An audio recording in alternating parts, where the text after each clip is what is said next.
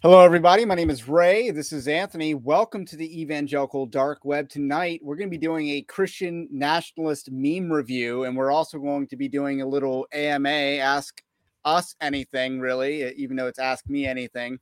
Uh, but, you know, the two of us are here, and we do have a submitted uh, question from one of the uh, paying supporters and generous uh, patrons of the Evangelical Dark Web waiting in the queue.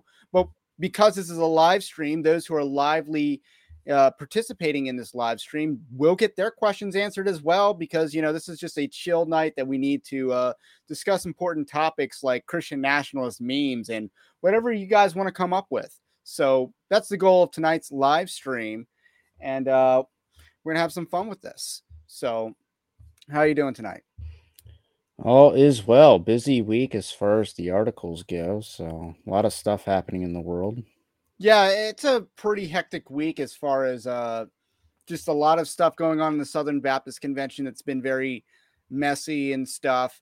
And a lot of little stuff. There's not a whole lot of big, big ticket items as far as story goes, but there's a lot of little items. And then you wrote a uh, Southern Baptist article that will get published in the next couple days about their membership numbers and how bleak that looks. And then, uh, of course, it, it's just been a pretty bad week for the SBC when they're both admitting that the sex abuse task force report was inadmissible hearsay, and really the only thing that's it's worthy of doing is being submitted as evidence for self-incriminating statements made by the Southern Baptist Convention, which will increase their liability. So that's they they paid nearly two million dollars, or give or take around two million dollars just for uh, that, and it's going to cost them a lot more than two million dollars when all these lawsuits are said and done. So, very busy week, that is for sure. So, uh, we got a number of things going on uh, at Evangelical Dark Web, and uh, some tech issues as well. Like it's just been a very hectic month. Uh, month and a half, last month and a half, uh, as far as tech issues go. And then you had the Steven Crowder article, which, you know, I did a video on that. What do you think of uh, how that went? And just you want to add more to the story that I didn't cover in the video or any angles of it that you wanted to expand on since that was your video that or your article that I used for the video? Um, I mean, a lot of what I packed into the article, I would say, is a lot of the commentary since you kind of did a run through of the whole article. Because I packed that article with a lot of statistics as far as like, uh, generally speaking, like, and I guess with the with regards to divorce in America, it's it's unknown what percentage of divorces in America are stemming from adultery. I mean, I think the estimates are from 20% to 40%. So it's not, there's no reliable data as far as how much divorce in America is caused by adultery. So that which, you know, Christ says is just cause for divorce is, is not really a known quantity as far as factoring in the impact of adultery in, in divorce in America. So that's, yeah, I thought it was weird that's the one thing I couldn't really find for that article. I thought it was weird that the feminists would argue that fault divorce is a bad thing. Like I thought that was a you know, like, yes, like you you don't want there to be fault divorce at fault divorce. Like you don't want that, especially since they would disproportionately benefit from such an institution. Yeah, I I thought that was really nuts. But it's like, oh, that means you have to prove it. It's like, yeah, you should have to prove these things if you're going to make claims, especially because at fault does change the partition of assets. I think. Yeah, so, it'll impact in like a state like California. I mean, I was literally on like lawyer sites, and they said, yeah, it doesn't matter in California. So. Yeah, because they have no at fault divorce. No. So yeah, it's pretty stupid. Pretty uh, convenient for all the celebrities, though. Very convenient for the celebrities. So we got some memes to run through. So I guess we're going to do the memes first while the uh, questions pile up. Uh, we did get some nice uh, questions submitted in the chat already. So what I've done is I've compiled a lot of memes from the uh, Twitterverse and a lot of the Christian nationalist memes that have been going around. I've compiled onto one article that we're going to be using is the evangelicaldarkweb.org article on Christian nationalist memes for review that's currently live. So we're going to be looking at it live. Uh, and one of the memes is obviously the thumbnail for the this live stream. So there's going to be some history, and these are going to go in reverse chronological order because I got these off of the Evangelical Dark Web Twitter on the on the like section, and I just scrolled back through like late April. So that's the uh, basis for how I collected these memes, just so we're clear. So uh, don't forget to hit that like button as we get started because here we go. So, meme number one, we have, uh, and, and this is the best way to start it, is the makers of the best Christian nationalist memes or CN and makers of the best eh, best anti Christian nationalist memes. Corporate needs you to find the difference between this picture and this picture. And then Pam Beesly famously saying, they're the same picture. What do you thoughts on this one? It's a classic. I mean, I'll give it like a seven, seven and a half, just because well, it's standard. It's ready to go. You didn't have to put too much into it, but it but it is kind of like a little left camp meme kind of thing, even though it, it is because the anti-Christian nationalist can't meme, and this meme was made uh, to pretty much solidify the trend. Because what we're doing tonight is actually documenting history, and the history that we're documenting is the impact of memes on public discourse in the conversation. So they started making because the you know the G3 crowd couldn't meme, Christian nationalists started making memes against Christian nationalism to help them out. It was very charitable. And this is an instance of charity, you know, that you only find in the church. Like this is you know how you love one another is like you're making memes for them because they can't meme. So uh, Montana Viking comments, yeah, this is true to help the other side out. And yeah, that's exactly what was going on. Uh, so we're going to be interacting with a lot of chat tonight because this is going to be a chiller stream. Uh, because you know I need I need it after a work day that I had. So this is a a meme template that I've seen. Let me get my keyboard ready because I'm gonna have to zoom out a little bit. Uh, so this is like uh getting roasted by the coffee, I guess. I don't I'm not super familiar with what this meme template's called, but it says in the top left, Christian nationalist coffee, you're my only friend. And then the very dark Christian nationalist coffee says America should be a white ethno state. So he com so the main character comments, hmm, too dark, pour some milk in it. And then the new now creamier uh, coffee says white evangelicals are the lone bulwark against moral insanity in America, which is now perfect. so I, I, I can't quite tell whether this is an anti-Christian nationalist meme because I think it is, but yeah, I mean, it's, I it's I a dead assume... meme nonetheless. Yeah, this is actually I give this another. I, I, give this an eight. Like this is really good. Now, Eddie Robles shared a version of this meme, and the first one was like, uh, you know, black dude and a white wife and something like that. And it was like Samuel Sey and, and, whatever. And then it was like, you know, too dark or whatever. It's like a reasonable Latino married to a white girl. Perfect. That's Eddie Robles, yeah, referencing his marriage. And I, I thought that was pretty funny. I think it was an, like, you know, because people just make good memes and we like to laugh. And that's, that's what this is about. Like, we're having fun. We're making uh, we're having a lot of laughter here. It's fun. And this is also how the Protestant Reformation happened. Like it was a lot of memes. Granted, it was 16th century memes, but they were making fart jokes about the Pope. Like that's how the Pro- that's how the Protestants won. P- papal fart jokes. So this is one that I made. Uh, and this movie doesn't get memed enough. It's from El Dorado the uh that's it's not a DreamWorks movie, it's a 20th Century Fox movie, I think, during their heyday of animation. Uh, on one hand, Christian nationalism. On the other hand, mere Christendom, kind of pointing out that me- Christian nationalism and mere Christendom are the same thing, and they're both gold. So, what do you think of this one? This is my original. It is inspired by Brian Babe. She gave me the inspiration to go ahead and make this meme just to give a shout out to her channel. So, what are your I'll thoughts? Give, I'll give it an eight just because the movie doesn't get enough love. It doesn't get enough love. So, and it, yeah, um, yeah, I think it's another eight. But yeah, big fan, big fan of the uh, memes that can come out of this movie because the actual template, because this is like a mirrored image, and the actual template is on one hand gold, on the other hand searing pain and death. I think is the line from the movie. So there's a lot more memes to make on this topic as related to that uh, template goes. So we got the uh, classic Gru uh, explaining something or explaining his uh, plan from Despicable Me. Uh, we attempt to, and this is from G3's perspective because the tweet that I got this from said G3 be like, we attempt to dunk on Christian nationalism. There's a massive uproar on Twitter. We end up making more Christian nationalists. And then he's just d- doing a double take on how his plan's working out and, you know, what exactly is the plan here. Uh, I give this one a solid six. It's pretty standard meme. I like it, but, you know, it's. Yeah, I'll not- probably be the same way. It's a standard meme template. You know, obviously you're not, you know, breaking the bank as far as creativity goes.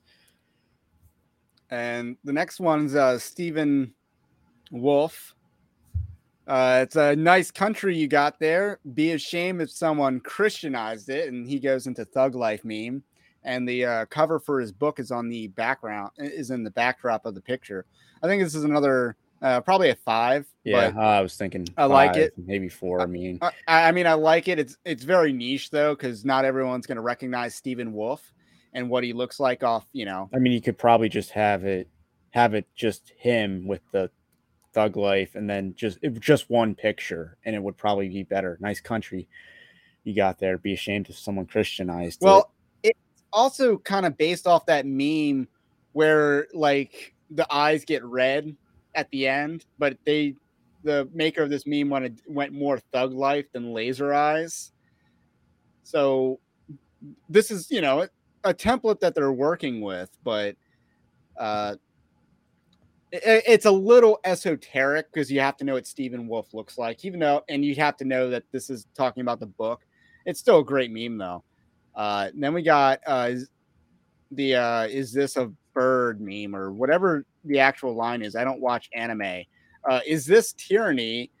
Uh, it's referring to God's law. It's the butterfly meme, and it has uh, Michael O'Fallon trying to uh, respond to the meme of uh, Christian nationalism gooder than transing kids. Like that's the meme that Michael O'Fallon is trying to respond for, to, and he says liberty gooder than tyranny. So is this tyranny pointing to God's law? That's an excellent response to Michael O'Fallon's uh, and, sentiments. And therein lies the disconnect is that this entire, like the entire, I guess, hostility to I, the idea of Christian nationalism. It's either A, centered on this hatred of nationalism, or B, centered on a hatred of applying God's standard as, like, in applying God's standard as legislating morality. And, you know, when every law legislates morality, every law. Yeah. So, so it's just, I mean, it's almost pathetic that, I mean, this tweet is basically just, I mean, it's basically Michael Fallon going David French and saying, you know, liberty gooder than tyranny because, you know, you'd rather live in a liberal democracy than a theoc- a theocracy where you don't have a vote, even though you know not like your vote even matters in a democracy. So hey, right. Um, and again, I don't dislike Mike O'Fallon, but I do think he's kind of losing it. And on this topic, nonetheless, and we talked a lot about Michael O'Fallon last week, and I didn't know that he was an event planner for Big Eva all these years. So that definitely explains a lot as to why organizations like G3 are really trying to take the mantle of being the next big Eva because I think the Gospel Coalition has peaked. You know, they can't do a lot of like they didn't do the T together for the Gospel Conference or they did their last together for the Gospel Conference or something like that. So they they aren't doing a whole lot of uh, what they used to be able to do, and it just shows it that their their time is coming to an end. And I was just thinking of making a meme. I didn't make so I was thinking about making the meme about how you know John the Baptist says, you know, he must become greater and I must become less. You know, like TGC thinking that way, or the Gospel Coalition thinking that way about G3. You know, they must become greater and I must become less. So now we have a uh, uh, just a masterful meme video just making fun of uh, the enraged uh, G3 brain trust. And this is the uh, the German. I don't know what movie this is from, but this is a uh, thing about Hitler having a breakdown. This isn't uh, Inglourious Basterds. I, I don't know. I've never seen Inglourious Basterds. Es ist dem Feind gelungen, Front Uh, is that too loud? So Might lower it a tad bit. okay, it's subtitled, which is unfortunate, but uh, in breiter zu durchbrechen. Im Süden hat der Gegner Zossen genommen, now it's buffering. That's not cool. auf Stahnsdorf vor. Der Feind operiert jetzt am nördlichen Stadtrand zwischen Frohnau und Pankow und im Osten ist der Feind bis zur Linie Lichtenberg, Marsdorf, Karlshorst gelangt. Mit dem Angriff Steiners. When we released a statement on. Christian nationalism Friday, it would distract them from their memes. Mein Führer, so Steiner Cri- Michael O'Fallon is the Hitler figure in this. Der Angriff Steiner ist nicht erfolgt.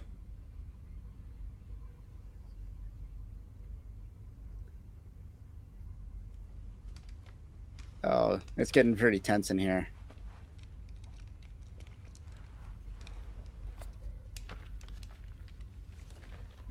Es bleiben im Raum Keitel, Jodl, Krebs. So Owen, Strachan, Josh, Buice, uh, Scott, and Neil, and I believe some and Virgil have to stay in the room with Michael O'Fallon.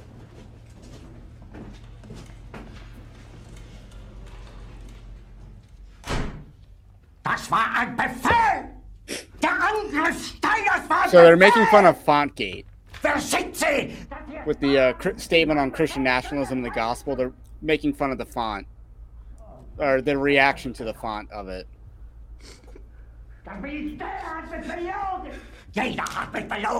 Which, fun fact about that statement, it was more about uh, Founders Ministry. Mein Führer, ich kann nicht zulassen, dass die Soldaten, die für Sie verbringen.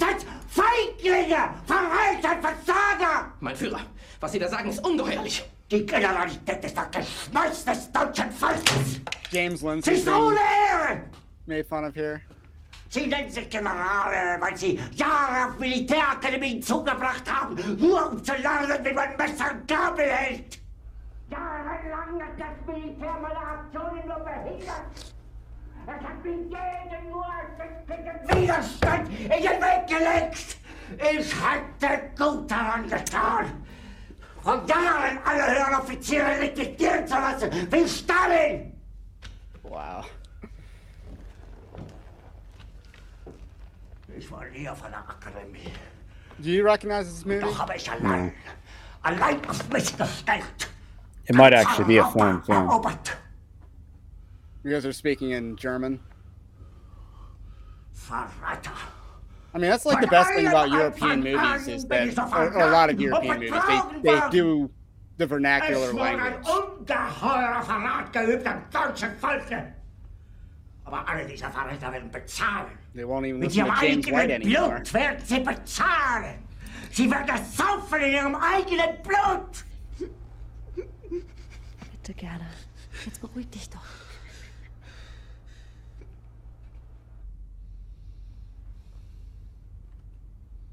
Meine Befehle sind in den Wind gesprochen. This is a masterful acting performance, though. Like, I don't know what movie this is, but this is a really good acting performance. Yeah, I think the put person had way too much time on them. Whoever made this, Yes. I mean, they use Veed.io, which I which I looked it up. It's just a free video maker. So, but it got watermarked, so they didn't pay. Oh, okay, we got the movie. The movie is Downfall 2004. Now that- you the MVP for knowing that. I-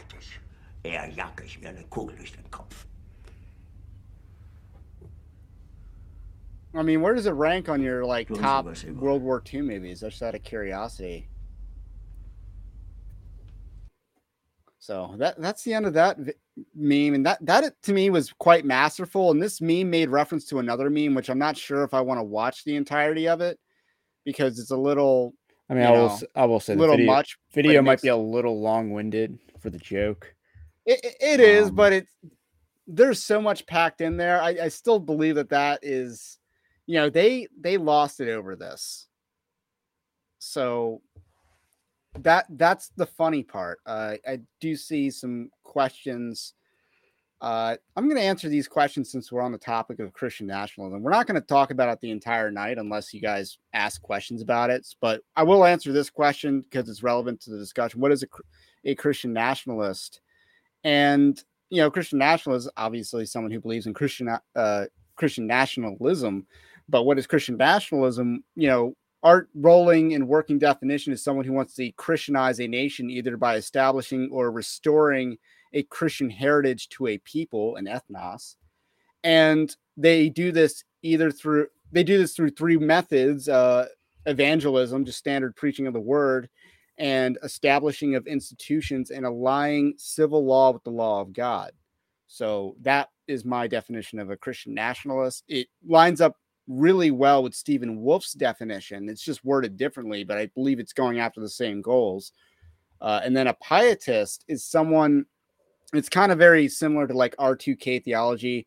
Um, you're, you know, the idea of being so heavenly minded that you're of no earthly good. This idea that, you know, the world is evil and uh, spiritual matters are the only thing that we should be focusing on.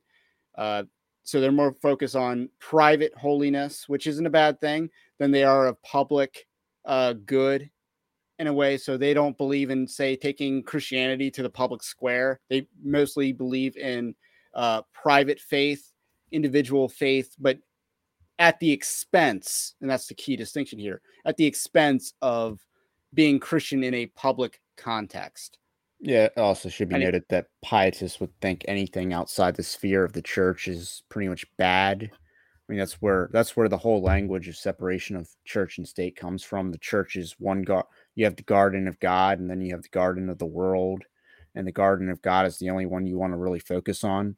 You don't and, focus on the world. The world. I'm answering this question now because we're memeing about this. So that Hitler meme was like that, you know, making fun of Fontgate and I thought it was pretty good. Uh, uh, John says, "He who has two memes, let him give to him who has none." I think that's very well done. Uh, and then the trad Pedro Garcia says the trad cats would be undermined by Pope Francis. I think that's very true. I don't know. Uh, oh wait, Christian Nash. Oh wait, I think he was Christian nationalism is fine as long as it's not run by Eastern Orthodox, which I assume is what he means by EOs, and then Trad Cats would be undermined by uh, Pope Francis. And he's right to say that. First of all, I think the whole uh, conservative East, Eastern Orthodox thing is kind of a myth. Like as a voting bloc, they're not that conservative.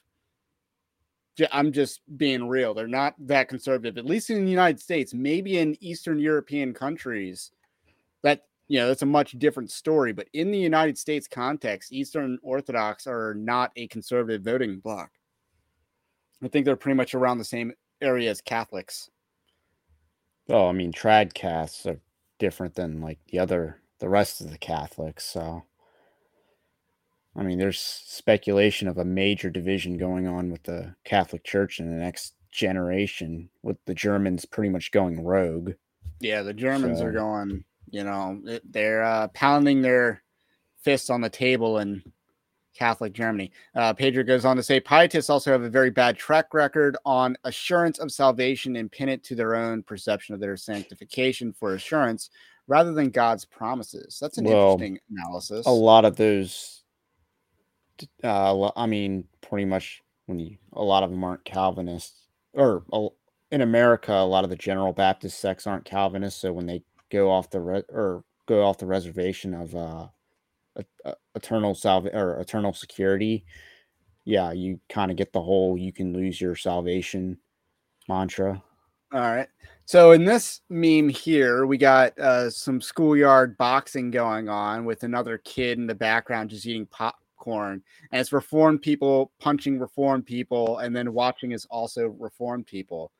I think this is a four. I mean, I think it's good. It gets the message across that you know this is friendly intra-house debate that you know is drawing a little bit of blood, but it, it is also fun to watch. I guess is the. But he's uh, not hitting below the belt, so that's, that's maybe it's a five in my book. Five in my book. He's not going Bobby Hill. Not going Bobby Hill. So this one is one that I shared on uh, Gab. It's Christian or pagan nations. If you've ever seen that episode of The Simpsons where Homer climbs that mountain, I guess it's Mount Springfield or whatever, and the and they hire this uh, energy bar company hires like two Nepalis to help them climb this mountain, and so you know he's pagan nations, and then Christian nationalists are Christianizing it and turning into Christian nations, and then Christian pietists come along and say, "Look how far I've climbed, even though I'm not even and I'm not even tired." Because the Christian nationalists carried them up the mountain all the way or during the night while he was asleep. So I, I think that's I mean, I, funny. I got to give this an eight just because Yeah, I feel like I feel like this template is underused. I mean, you Yeah. could apply this to so many thing to so many things with the whole Overton window shifting. So anything that really shifts the Overton window to the right could apply to this meme. And uh, this one's from the movie Holes. I, I'm to agree that that's a seven to me. Uh, this one's from the movie Holes with that famous scene. Like, and I got to say, like, I was thinking about this the other night. Like, as far as kids' movies go, the movie Holes is kind of a perfect screenplay. Like, it's it's very like there's setup and reward all throughout the script. I think it's a very good screenplay. Uh, and it's the meme with the Sigourney Weaver's character as a child, the flashback scene and it's young Christian nationalists. I'm tired of this, Grandpa. And then the evangelical boomer cons reply, "That's too damn bad," just like in the movie. So I think that's a pretty solid uh, meme there. I, I like the reference, and I, I do think it pits because the kernel of truth here is that there there is a disparity in that there's a distance here between the young Christian nationalists and the evangelical boomer cons. that I think this meme is pointing out, and the evangelical boomer cons have a lot of institutional control. And I think that's what uh that's what this meme's getting at. Oh, and the other thing is they grew up with a, I guess, very disillusioned to America, or, or I should say that the new generation is more disaffected with America. So they were versus the Boomer generation, which grew up with this heightened image of America that just isn't either isn't true or no longer exists. So I think that's the huge difference, and that's the barrier that has to be overcome. Is you have to basically instill into an entire generation that their entire that their understanding of America that they've known for most of their life is is a lie or is just no longer true. That the country that they grew up in is dead. Yeah, I mean, a lot of people think that America is an idea. And one of the things that Christian national that separates Christian nationalism from the from the rest or from the conventional wisdom that a lot of us were taught is that Christian nationalists believe that America America is a nation and that a nation or America should be a nation and that a nation is a tangible concept. It's not just a, a intangible idea. Uh, I do want to read this comment. Uh, Pedro Gonza- Garcia, not Gonzalez, says that Calvinism is not immune from pietism. With uh, pietist Calvinists, they do obsessive fruit checking and constantly doubt whether or not they're elect. Some of them determine they're unsaved.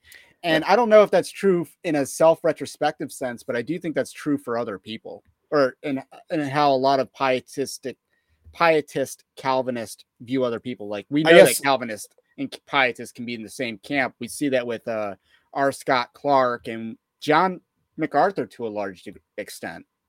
Well, I guess my point was more in line with like the Anabaptist traditions that were Anabaptists are very pietistic. So that's But then R a lot of R2K theology started in Lutheran and uh, and pietism largely stemmed from Lutherans as well. So you got the Anabaptists and their R- R2K ideology, and then you have the uh, the R2K theology that separately grew out of Lutheranism.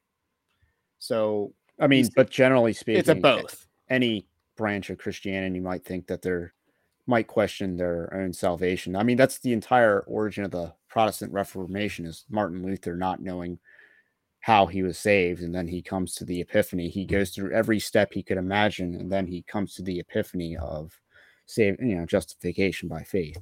So the entire Protestant Reformation is based on the premise of how to know that you are saved. Yeah, it's about justification. So then we got the Bendel Wary video, which is about new developments in the Christian nationalism controversy. And this is the one with the Mexican man laughing. I don't want to really play this one uh, because uh, it's just going to be obnoxious to uh, watch for like a minute and a half or however long it is. Like I'll get winded through it. But this one uh, is very, uh, it, it set off a lot of conversations. This one got uh, James Lindsay's panties in a huge twist. And the level of impact that this meme had was huge. The Bendel Wary video, uh, which I don't know where this video is from. It's not from a famous movie uh, that I know of. But uh, have you seen this one? No. No. Uh, well, it, it, had a huge impact. We're not going to watch it just because of time and uh, other stuff. And I'll get to some chat here. Uh, Montana Viking points out that John MacArthur did make a bold stance when the state declared C, uh, COVID 19 lordship over Grace Community Church. Yes, after about four and a half months. So, yes, but John MacArthur had to overcome the teachings of John MacArthur in order to get to that point. Uh, before that point, I believe it was around April or May, they were arguing a very obscure interpretation of Hebrews 10 25 or 24 and 25, 10 24 and 25 to justify uh, not meeting for worship. So that's what was going on before that. So I, you know, we don't want to forget history, uh, but he did make it cool. I not enough though. It, I, I wish that John MacArthur's taking a stand had more had more of an impact than it did. But yes, but prior to that, he was very he's a he was pretty radical pietist. I think that's just objectively true in the theology of John MacArthur, but he's sanctified and become better. So that's also something that's worth pointing out and praising God for. Like I read an article that said, Rejoice, uh, John MacArthur has invoked the doctrine of lesser magistrates. So, uh, like I said, these memes are going in reverse chronological order. Uh, so the Hitler video that we played is referenced or references his Bendel Wary meme. And then we got uh, this meme right here. It's a uh, flex tape or whatever, where the dude slaps a, a leaky a piece of tape on a leaking uh, vessel of con- large container of water. And it's about Medeva plugging this hole of Christian nationalism advancing by calling them racist. So I, I think this is pretty much what happened. Yeah, pretty much. I mean, uh, that is exactly what happened with that uh, Stephen Wolfe tweet about voting blocks. Yeah, or changed the the tape to uh, the lone bulwark of white evangelicals. And it's like you're trying to white evangelicals moral insanity are, are trying to keep the keep the tide from just fully bursting I mean, I think the uh, joke in this meme is that the tape's not going to stop that hole, even though I think in the commercial it probably does. So, and then we got this meme. I shared this one on Gab as well. It's uh, the Kwik-E-Mart being robbed, and I don't know who's who a poo, the racist caricature, apparently. The only uh, caricature that gets canceled on The Simpsons is Apu. Uh, and then someone who's robbing the store uh, Christian nationalism is shooting is trying to shoot secular totalitarianism, and G3 is jumping to catch that bullet for secular totalitarianism. Uh, your thoughts? I mean, certainly true of other groups, the Gospel Coalition, and which basically said that you shouldn't even protest or go to your school board meetings. So, uh, that was Christianity Today that oh, said that was... not to uh, get involved in school boards. They wrote that. I, I wish I had covered that, but I just didn't. I guess for busyness or something. Uh, and then we got uh, Godzilla and uh, King Kong fighting. It's Big Eva and Little Eva. Uh, Godzilla is Big Eva and Little Eva is King Kong. And then here comes the Shiba Inu or whatever that dog breed's called of Christian nationalists chasing them away. Uh, thoughts on this meme? Any good? Might be giving it a four. It's just Yeah, not a it's a- good. Re- it's not really a good reference in general. Yeah, it's niche if you're into the monster verse, but I'm not. So it just doesn't uh, go over that well. This is from uh, Rhett Koppel, who's the meme lord. Just a, a lot of these memes come from Rhett, and this one is one. So I do want to give him a shout out. Uh, this is from Toy Story, I believe Toy Story 1. When you've got that sweet MDiv only to be converted to a Christian nationalist on Twitter. Years of academy training wasted. And I can't really do a Tim Allen impression, but I like that. Give it a six and a half, maybe seven. Just it's solid. It's That's solid. kind of true. I mean, And and we this can't one, we can't is- overlook the I guess the liberal drift that all that all the seminaries have con- have to constantly fight against or or have just over been overtaken by. So this is the uh, fork in the road meme with uh, Christian nationalism as the bright castle off in the distance and transient kids as the decrepit castle in the darkness. I don't know if you, And- I don't know if you saw the version then- of this where they did like a third way in the middle. Yes, and I commented, you know, third wayism has been tried and it was always woke. Like that was just so stupid. Like, no, that's called third wayism, and then we explicitly reject that here. And then, yeah, obviously the person standing in the middle is gooder. Like, what's gooder, a Christian, a Christian nation, or transing kids? It, it's a meme that captures a, a different meme of Christian nation gooder than transing kids which isn't of in itself saying that the uh, everyday layman, you know, basically that whole horseshoe theory of uh, practical intelligence, where the people on the left, the dumb sect, understand that a Christian nation is good, but all these midwits are saying that Christian nation is wor- bad. And obviously, the super smart people get it. They know that Christian nation is gooder than trans and kids. So th- this meme is a meta analysis, and I like that.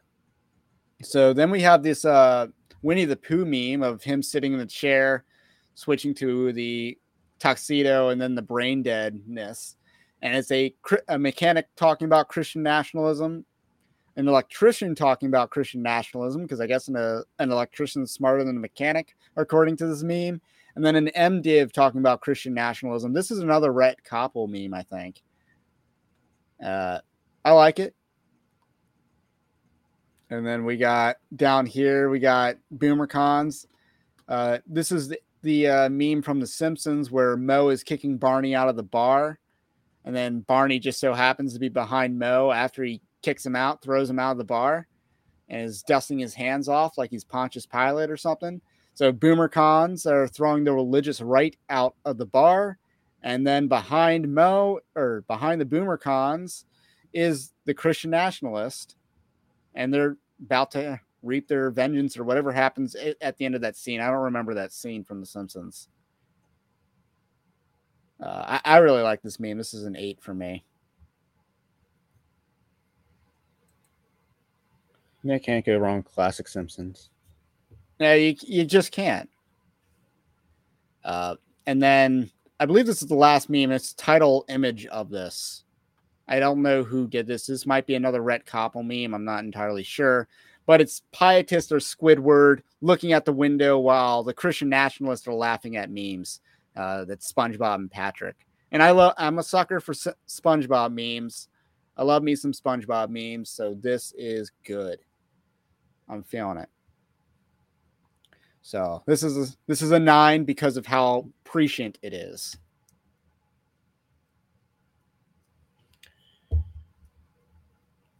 Yeah, and we got to see uh, even some memes in there that the uh, pi or the anti-Christian nationalist pietist types. Uh, I- exactly. They're we're making the memes for them.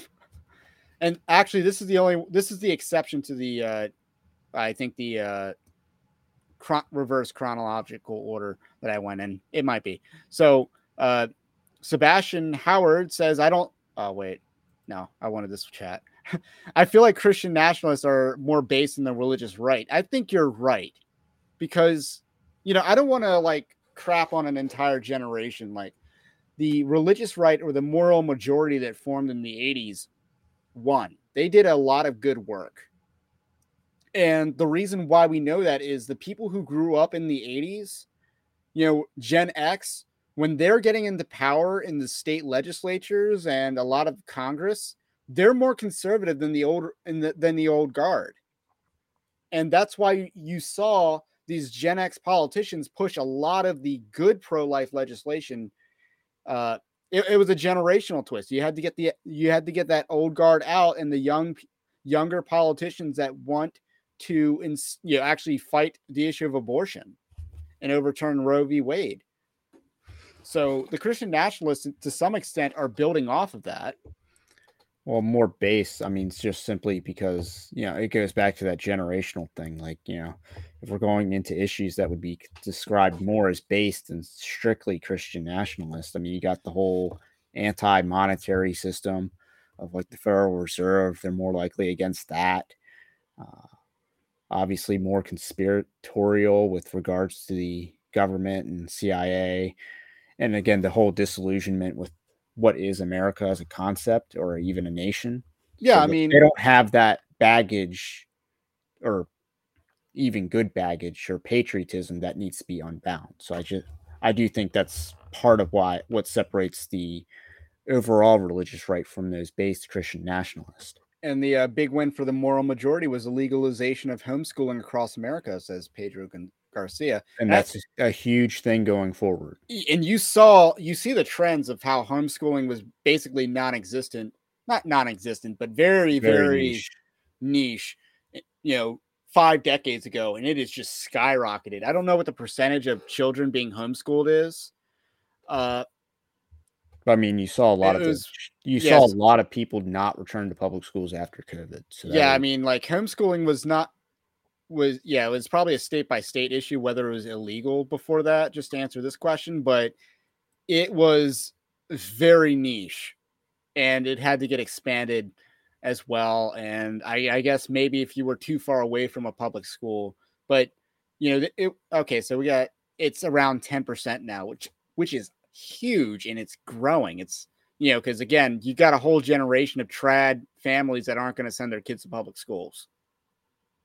So i it's going to be bigger because all and then the homeschooled christians aren't going to send their children to homeschool or they're not going to send their children to public schools and then they're just going to expand.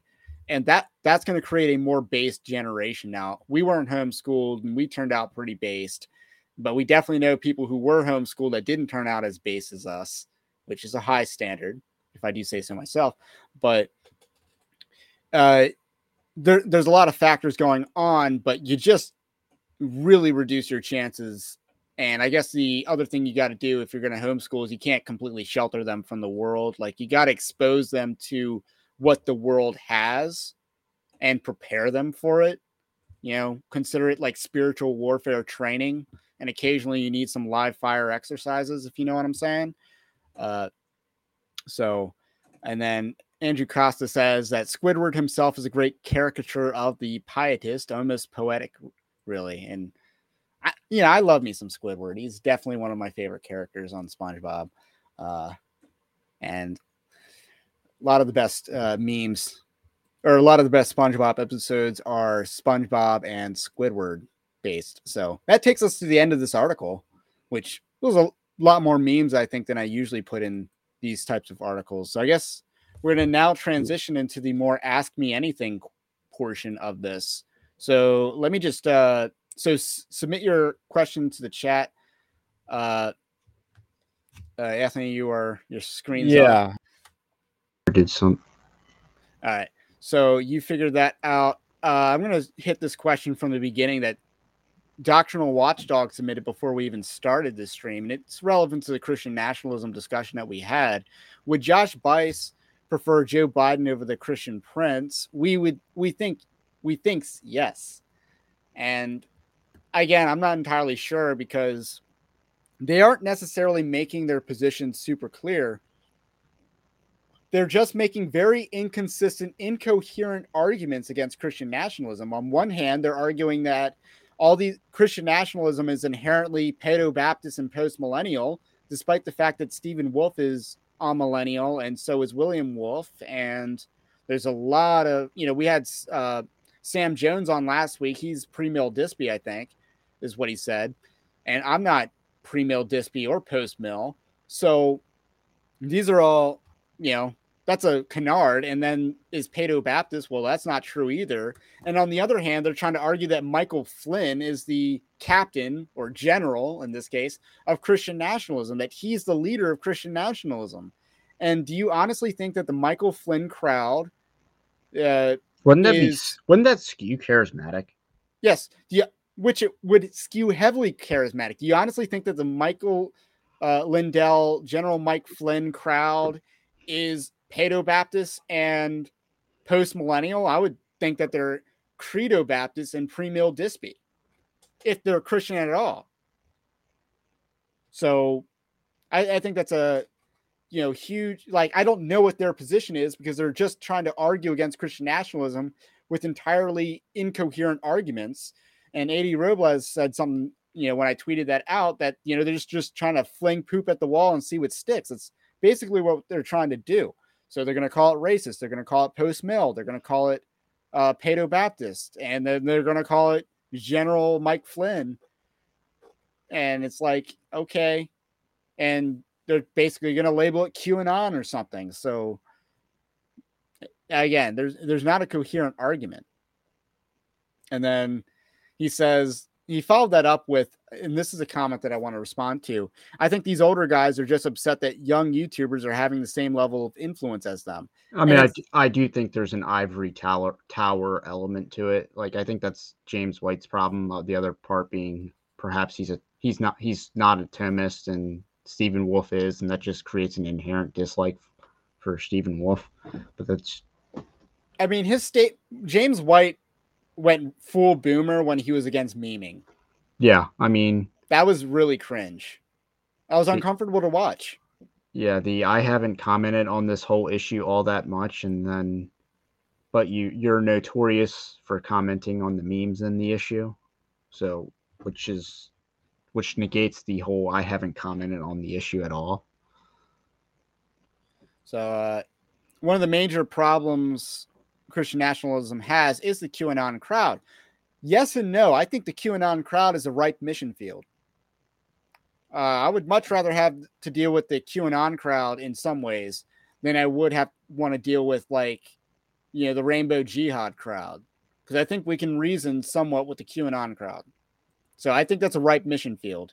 And then obviously, you know, he points out Greg Locke, and Greg Locke, again, he's a caricature that was elevated by CNN. There's a reason for that. So, uh, but back to the idea like Scott Aniol's uh, YouTube channel is smaller than this one. Pretty interesting.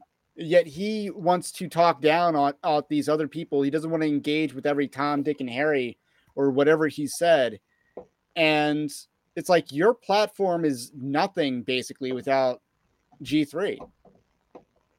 Like, am I wrong about that? Like, I, is his audience size nearly as big as John Harris's, or Eddie Robles, or uh, Right Response Ministries? Does he have a bigger audience than them? Because I don't think the answer is yes. I mean, I don't. I'd have to look at podcast ratings and stuff, but I I don't uh, I don't see it, and uh, so we do have one question lined up in the queue, and that's from a uh, supporter over at evangelicaldarkweb.org, and you know you can uh, submit your questions ahead of time when we post the link, and this is from Bob. Uh, he asks, "What percentage of the American church has access to orthodoxy when they attend their church on a weekend?" This is a pretty interesting question to me because there's so many different angles you can tackle it from. And I think, you know, we can try to tackle these angles. So, on one hand, you're basically asking what percentage of American churches are Orthodox. On another hand, you're asking, you know, where are the Christians located and can these Christians uh, find in their radius a, a an American church, a church that preaches orthodoxy. And then on the other hand, we got to say what um, percent of American churches do actually preach orthodoxy. And then I also want to talk about the issue of orthopraxis with this question, because I think there's a lot of churches that preach orthodoxy, but they don't preach the praxis. And then there's a lot of churches that preach orthopraxis, probably, but aren't super theologically sound. Like, uh, I wouldn't consider Calvary Chapel the most theologically sound church, but I certainly think that they probably preach action and they they probably preach orthopraxis pretty well. Like, you know, consider Mark Driscoll, for instance. He's gone very viral for a lot of his teaching on orthopraxis. And that heavily contrasts with uh, a, a lot of other a lot of his detractors who might even have better theology than someone like Mark Driscoll. Like Mark Driscoll, uh, very much, I think a couple year feud with uh, John MacArthur, and that's over the issue of the continuation of spiritual gifts. But you might not look to Mark someone like Mark Driscoll for theology, but you would look to someone like Mark Driscoll for praxis. And I think that's the draw of Mark Driscoll. And I was I, I was watching something earlier today. It was on Right Response Ministries where they were talking about Mark Driscoll and Caesarian politics. And it would be someone like him, someone who communicates like him could be that American version of a Caesar. So how do you want to bust open this question? I mean, so I pulled through my, I guess, my archives on like article, like there's like a lot of the articles I just don't finish or don't think are complete are things on polls. And You have a scrapyard? Yes, and it's only like this and like one other that was similar, but it was basically like the Arizona Christian University and George Barna, him, like George Barna, the person, not like Barna Research. George that- Barna, the person's based. So not so yeah, not to be confused with the two with the Barna Research, but they released a result saying 37% of American pastors possess a biblical worldview. The, the other 62% possess a hybrid worldview. Heterodox. Well, they call it syncretism, Okay.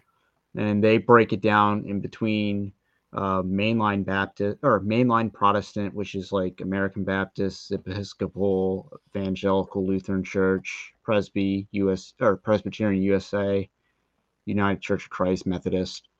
Uh, so that's your you- main line. then you have like evangelical, which is a lot of your Baptist and uh, including the SBC and the Lutheran Church, uh, Missouri Synod, and the PCA. Then you have traditionally black, uh, charismatic Pentecostal, and then holiness is the last one. What's holiness? Uh, that is the Christian and Missionary Alliance, Church of God, uh, Church of the Nazarene, and Seventh Day Adventist. Okay. and the other and i guess the original title was basically whether non-denominational pastor or pastors are better than denominational ones. And you know it was like on abortion human life is sacred. And it was like 90% agreed with non-denominational pastor 62% evangelical 68% mainline. And then catholics pentecostals black and holiness were like below 50 or actually Pentecostals were 55, but um so then you have like reincarnation as a real possibility. And only 33% of non-denominational pastors agreed with that, but if you go towards the black denomination 70%, which that is 70% were 70% believed reincarnation was a real possibility. like Eastern Avatar, the last airbender reincarnation. Uh, yeah or some form of hinduism i mean i mean if you kind of yeah. look at how in this i mean if you watch black panther particularly the second one where they show like astral projections of the ancestors that's pretty i, I mean that's a lot of that very african or even just other eastern religious practice or beliefs but the idea of like being able to communicate with your ancestors or even like lion king where your ancestors are in the in the stars so i mean that type of belief system It's not about grave soaking. uh no probably not What But- about Ouija boards? uh, that'd probably be pentecostal charismatic but Well, they, they they have this holy Ouija board on this Holy Spirit Ouija board on Amazon, and my wife showed me that that link. I was going to make an article about it, but I feel like it's already been covered. But Or like another one is having faith matters more than which faith you have. That's only agreed by 21% of non-denominational pastors, 37% of evangelicals. I mean, Catholics are at 84%, which was very odd, but I think that's because they might different that's because I I would assume based on that that they differentiated Protestantism as a different faith, so they might not have they might have the way so they answered the question might have had more So of a Protestant Catholic so your takeaway from this was that now does Baptist include independent Baptist? I would assume so. I mean, it's uh, Is that a evangelical was That would include independent Baptist, or would they be non-denominational? I don't know. Now, a Bible church would be non-denominational, right? Probably. and there's a lot of good Bible churches out there just in general. So maybe they're part of the leading crowd, but it sounds like yeah, you're saying that the research, this poll by George Barna and uh, Arizona University, basically says that non-denominational churches are the most solid Yes. as a whole. as a whole. Uh, keep in mind that's evangelicals, is, and we kind of went in order. Evangelicals the second most, and that has like PC, PCA, Disciples of Christ, Evangelical Free Church, Lutheran Church, Missouri Synod. And these aren't even all bad denominations, but they all have their and so do non-denominational churches. They all have their struggles uh, with you know the social justice gospel. They all have their struggles with, uh, you know, prosperity preaching. Like non-denominational, you would think that prosperity gospel would be a pretty big issue there, right? Um, what prosperity gospel? Yeah, like that Uh, would they be a had a big issue that. under. Okay. But it, it- so just to respond to some comments here um i'm not sure yeah i'm not sure this is defender of cross saying i'm not sure we want to get our orthopraxis from a pentecostal movement steeped in fraudulent heroes heresy and weird practices and that's the thing we don't we don't or a lot of us don't uh, i don't want to speak for everyone but we want to get it from somewhere and I guess the question is, why is Mark Driscoll saying things that a bunch of people with better theology aren't saying? Like, why are these people with much better theology than someone like Mark Driscoll not taking as bold of a stand? That's the question. And part of it is, you know, there's a talent disparity. Like Mark Driscoll's a talented orator. Uh, he learned from Chris Rock. uh, how to communicate, not from seminary. So it, th- that's part of it. So there might be a talent uh, disparity.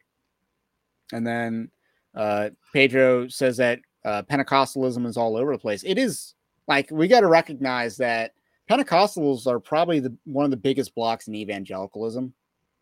Well, I know when I did uh research mean- on Britain, like the United Kingdom or Great Britain, Pentecostalism was the only sect of like Christianity that grew over the last 20 years. Obviously, you'd have like probably a lot of African immigrants that might be Pentecostal immigrating, but Well, they have Hillsongs in UK. yes, they also have Hillsongs. So a large that's the only one that's growing, and that could be. I mean, that bears a lot of problems in and of itself because they also have Bethel over or Bethel. Um, New But is that the rank and file cause of the growth? Are these international megachurch corporations? Or is it just, you know, they're getting in every they're getting a suburban megachurch movement too in the UK? I, I don't know anything about that. I, I would assume no, because it's a harder hill to climb for the Brits. But maybe that's what's going on over there. Although, according to Tim or the Gospel Coalition, the cities are more religious than the countryside. So we should welcome the replacement theory. That's basically what they were writing about. Uh, independent fundamental Baptists are would probably be their own block. You would think, and there there can be some pretty they- large IFB churches. Like there's a pretty large IFB church near where I live. I'm just not sure I'd want to go to it because it's, I think you know, presumably KJV only, and I'm not about that and I, I would also assume that there's other theological differences but i do think that the praxis would probably be there as well oh the Assemblies of God is the largest USA denomination. I, I would think that the uh, uh, Southern Baptist Convention is still number one. I mean, But you know, the Southern Baptist Convention just posted steep declines. And the Assemblies of God, I don't know if it's just them or charismatics in general. They they know how to grow movements. Now, is it just putting people in seats or are they actually catechizing people? And you know, is it a mile wide and an inch deep, or is it something deeper? That's the uh, question. no, they only claim uh, largest Pentecostal denomination. Yeah, they only claim three million members. And then you got organizations like Calvary Chapel, which I would say Calvary Chapel is the best of the charismatic denominations. That's just my opinion on that matter. Uh, so those are some thoughts. Now, getting back to the the uh, question, so if we want to extrapolate this, because another way to look at this issue is that over the last few years, it feels like the church, and I don't know if this tr- is true everywhere, but I get the impression that we split in half. Like the social justice gospel came in and split the church in half, it seems. And what I don't like going forward is that, you know, that we could be in for another split over the Christian nationalism debate, which I think we can be averted. I think it will be averted. And I have faith in that. That God will preserve his church. No, I don't think way. it, I don't think the issue's large enough to even have a cause a split. Honestly, I think it's a few loud voices, particularly from the G three camp, but I don't think it's I don't think the issue is widespread enough in the pews to where to where uh, it it would cause like a split like social justice did. I I don't think it's large enough as an issue. And I think you got a lot of people in the pews that passively agree with it, or they're just like your, you know, dare I say, white evangelical voting bloc that you know they get called Christian nationalists or white Christian nationalists on by CNN all the time. So they just kind of, okay, that's the term that they're debating. Okay, I don't care. I So saw they're I saw a screenshot of someone calling Russell Moore a Christian nationalist. It's like, oh no. what's next? You're gonna call him a Christian? What? A Christian Eh. evangelical or right wing? And then uh, Pedro points out that Revoice is more likely to cause a split than Christian nationalism. I agree. And I think that split's already underway. Like it's not complete yet because it has to, the side B theology has to roll through more denominations. I think the Southern Baptist Convention is primed to get split and wrecked by this issue. But they also have taken proactive steps against it. But is that going to stop them from teaching it in the seminaries? Who knows? Or tolerating it behind the pulpit? Also, who knows? So I, I don't think Christian nationalism will cause a split. I think it will create a turf war for, you know, who's going to be the replacement for John MacArthur's influence. It's going to create a turf war for things like that.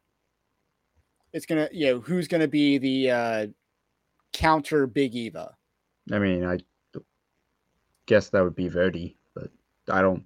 I in guess Zambia, no, he's not going to be it. He's he's going to be like a mega microphone and mega voice, but he's not going to be helming a counter Big Eva.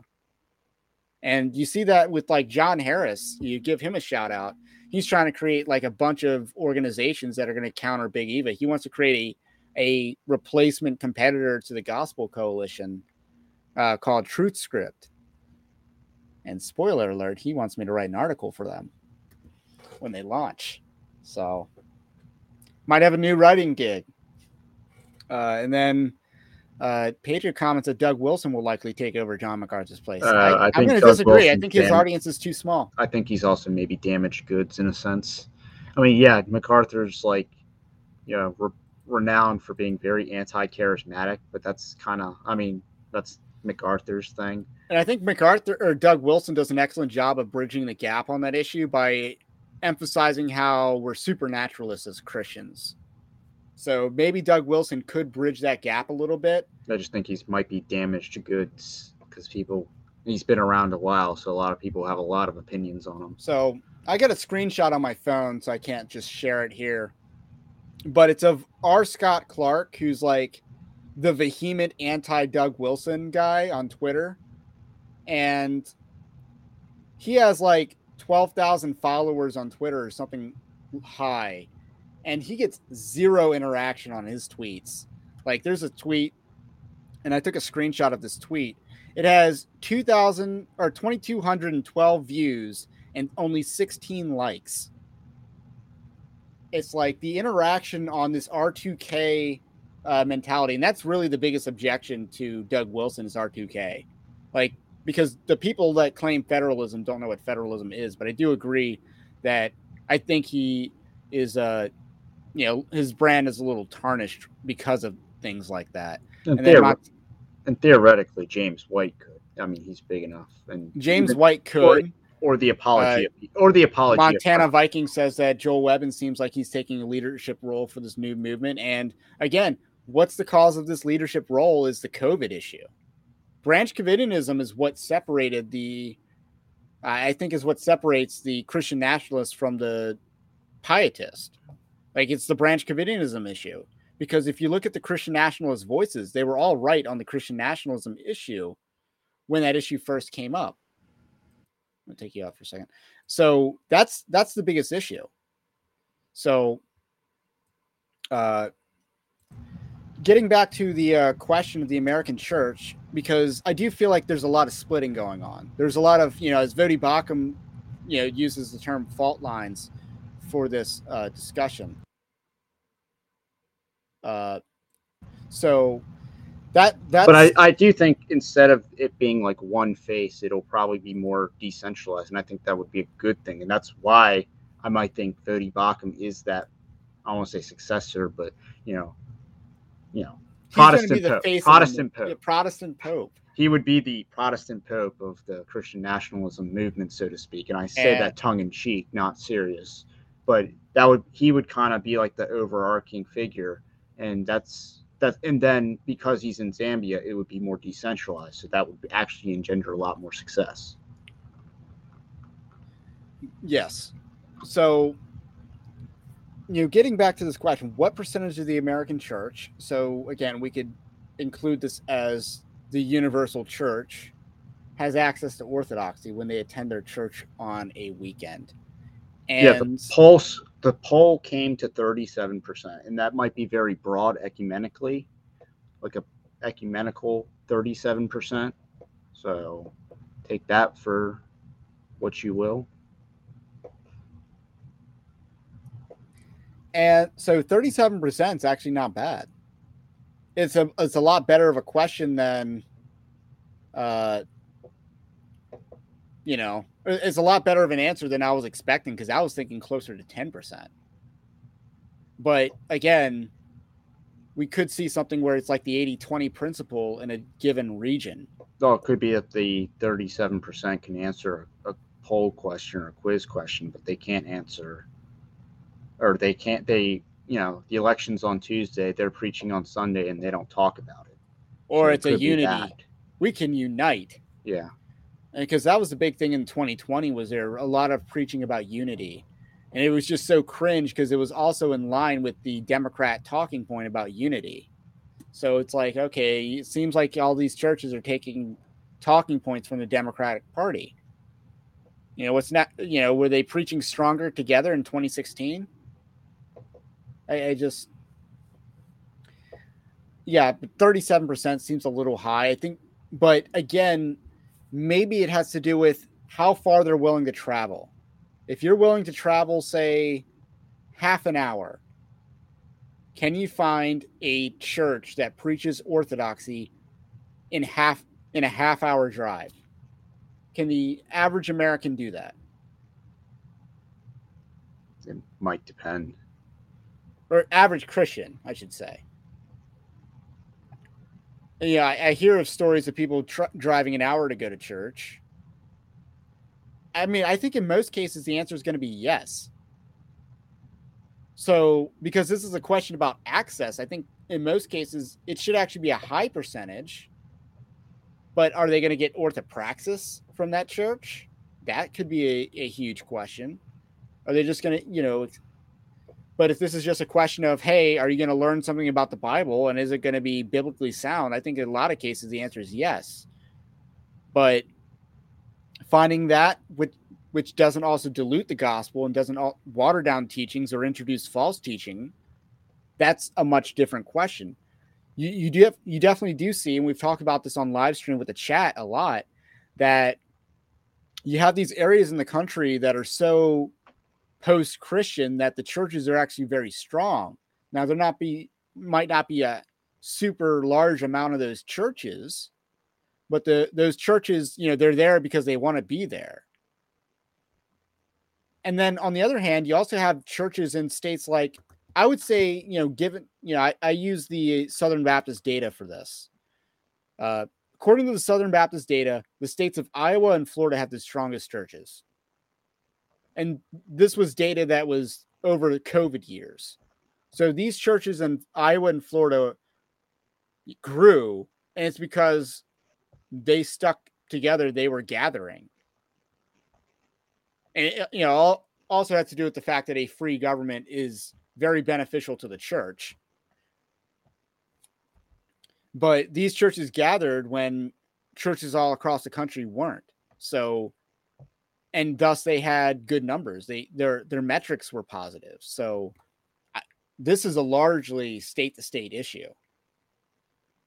But I think overall the percentage is actually high. It's higher than you would think, but it depends on how far people are willing to drive, what their radius is, and uh, how many churches are around them. And there might be something within the data, like yeah, it might be thirty-seven percent, but you know, there might be secondary issues that are concerning to some. Basically, you know, paedo baptism, credo baptism. Yeah, there might be an Orthodox Presbyterian church, but you are a Baptist. You don't want to drown your children. Dunking babies like they're Oreos. Always how you do it. So yeah. if you have, say, 20 churches in a half hour driving radius of you, and only one of them's Orthodox, you still have access to an Orthodox church but that's uh 5% of the churches around you. So I think that's uh one way to look at it. And then you said 37% of pastors, right? 37% yeah.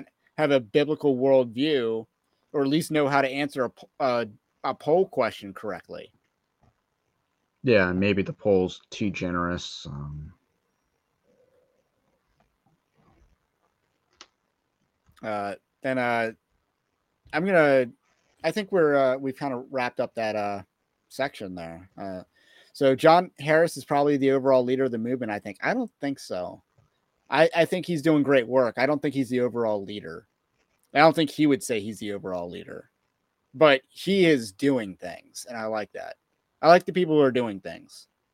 Uh, here's a question from Montana Viking. How big is the tent for Christian nationalism? Are Roman Catholics in, Pentecostals, Charismatic, Mormons, unbelievers who agree with having Christian laws instead of transient transient of the kids? I wonder if that's an autocorrect.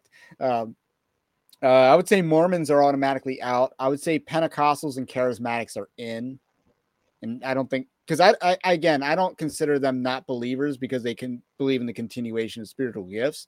I will have an issue if they say in order to be saved you have to speak in tongues, but I think that's on a lot more faith statements. Like I think you know the Church of God I think is a denomination that has that explicitly on their a lot of their faith statements, but I don't think they actually believe that in practice. I don't think they actually practice that.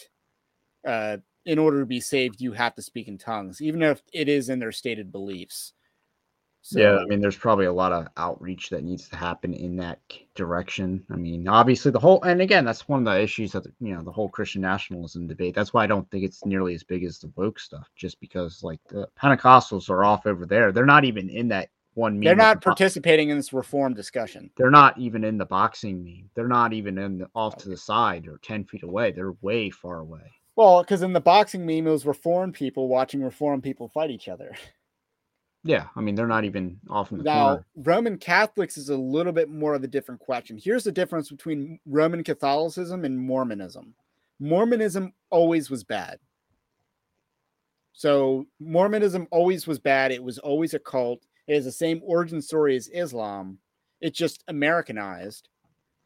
Roman Catholicism, you can't histor. I don't think you can historically argue that there's never been a saved, regenerate Roman Catholic in the entire history of the Roman Catholic Church. I don't think you could argue that. So I'm willing to give a pass to Roman Catholics for that deference because even to this day, I think there are Catholics who are bad Catholics who don't necessarily know what the Catholic Church teaches, but go to Catholic Church out of uh, tradition. You know, this is, you know, they, they believe in traditional values, they believe in tradition, and they believe in, you know, the Christianity, you know, they believe in this tradition and they're not huge on the uh, teachings of, and doctrine of the Catholic Church, but they otherwise believe a bare bones gospel um, without the sprinkles and cultish practices Yeah, of the don't- Roman they- Catholic Church. They might not know what a Council of Trent is, and they don't know what transubstantiation is, or or they don't uh, like Pope Francis. maybe they don't pray to Mary, which might be a, a challenge. Uh, finding a Catholic that doesn't pray to Mary, they just might like her a lot. But I, I think it's possible. Doesn't mean it's probable. Like honestly, if you meet someone that's Catholic that and they tell you that they're Catholic, that tells you nothing about their worldview. Because you you did the poll. Where were Catholics on? Catholic priest on in that poll? Uh, kind of all over the place with middle of the road, I guess. Middle of the road. Yeah, I mean that's why they're. I guess they're put in the middle. Aside from the having faith I mean- matters more than which faith you have. I mean, they generally do think uh, you know doing good can get you into heaven. They were the highest on that mark as well. and also in a lot of countries like the catholic church is the dominant uh, form of christianity there where there the roman a- catholic church is seen as christianity in se- several countries on this earth and they did have a high degree of uh, moral relativism. But I, again, I don't know if they've if uh, you know George Barna had a more liberal, uh, s- s- I guess, sample size of Catholic So, priests. To, i mean it, it kind of goes back to the uh, forrest gump quote you know life's like you know catholics are like a box of chocolates. You never you never know what you're going to get with a catholic because they're just all over the place. And i think a lot of catholics don't think about theology. They just kind of pass that off to the church but they have faith otherwise. I think that's the best case scenario for a lot of catholics but because they outsource their theological thinking. They outsource the critical thinking on theology to the Catholic Church and did and give deference to the church and therefore don't think these issues through. So I would say Catholics are in, but barely and for a time being. But uh, yeah, Ro- Mormons are out because you can't make a good faith argument for Romans being part of Christian nationalism. also Mormons. I mean, they suck in their own state. Apart from maybe the anti-porn law that they passed, I mean, good on them for that. But otherwise, they suck. Now, Pedro Garcia has an interesting comparison. Asking saints to- in heaven to pray for you is not nearly as bad as Nostra Aetate, Tate, which I believe, going back to your reference that has to do with the uh, icons in Eastern Orthodoxy, I think. And then the revoice being, you know, so side B theology. Yes, I would agree. Side B theology is a lot worse. The other thing is that I believe Catholics have a different definition of worship. They believe that worship equals sacrifice, which is why a Catholic would argue that they don't believe that they are worshiping Mary when they pray to her. Which I would say, hey, prayer is part of worship. So is singing, and uh, so is uh, reading the Bible and meditating on Scripture. These are all worshipful acts. So Protestants and Catholics have a different view of worship, and he, and Pedro follows that up with asking saints for intercession is on the level of continuationism. To be honest, that's a, again an interesting perspective. I'm not sure I'd go that far, but uh, I think we need to ground theological debate in perspective I mean, if I'm thinking about okay, Catholicism, that's like low Nos- on my list. Nostra Aetate is part of the Vatican II, which says very sussy things about Judea- Judaism and Islam. Okay. I guess on the level that they worship the same God, just doing it poorly, I guess. Uh, so, any other questions in the chat? Because we are at the uh, low end of how long these live streams go. I'm going to search through the chat to see if I missed any questions. that I wanted that I sandbagged for later in the chat. Uh, we got some homeschooling questions. Uh, let's see. No, I believe I've covered every question in the chat. So, like I said, uh, event Evangelical Dark Web is a Christian news gathering commentary ministry, and you can support us over at evangelicaldarkweb.org slash join. Uh, and you can submit your question when we the next time we do an Ask Me Anything, and uh, we'll spend more time on it, just like we did the question that Bob submitted. Uh, Pedro has a question: Are IFB in the Christian nationalism? Obviously, like IFB is going to be. I think they're going to be hardcore Christian nationalism because they're probably the super conservatives in the first place. You know, I, how many liberal IFB people are there? Like the IFB is going to be a voting block for among the Christian nationalists, I think. So, uh, anything else? All right. Well, anyway, have a blessed night, and we will catch you on the next one.